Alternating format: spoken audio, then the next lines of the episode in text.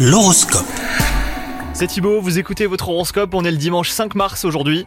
Les lions, les amours se portent à merveille, une petite escapade en amoureux est peut-être d'actualité. Vous vous évaderez avec votre partenaire loin du train-train quotidien et de toute source de stress.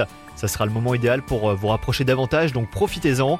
Pour vous les célibataires, il se pourrait qu'une rencontre inattendue vous déstabilise. Remise en question et doutes euh, seront rendez-vous aujourd'hui. Votre vie professionnelle aussi euh, entre épanouissement et insatisfaction. Par moments, vous vous sentez comme un poisson dans l'eau, et d'autres fois, eh ben, vous doutez de vos compétences et de votre potentiel. Mais rassurez-vous, les lions, assez souvent en doutant que l'on progresse.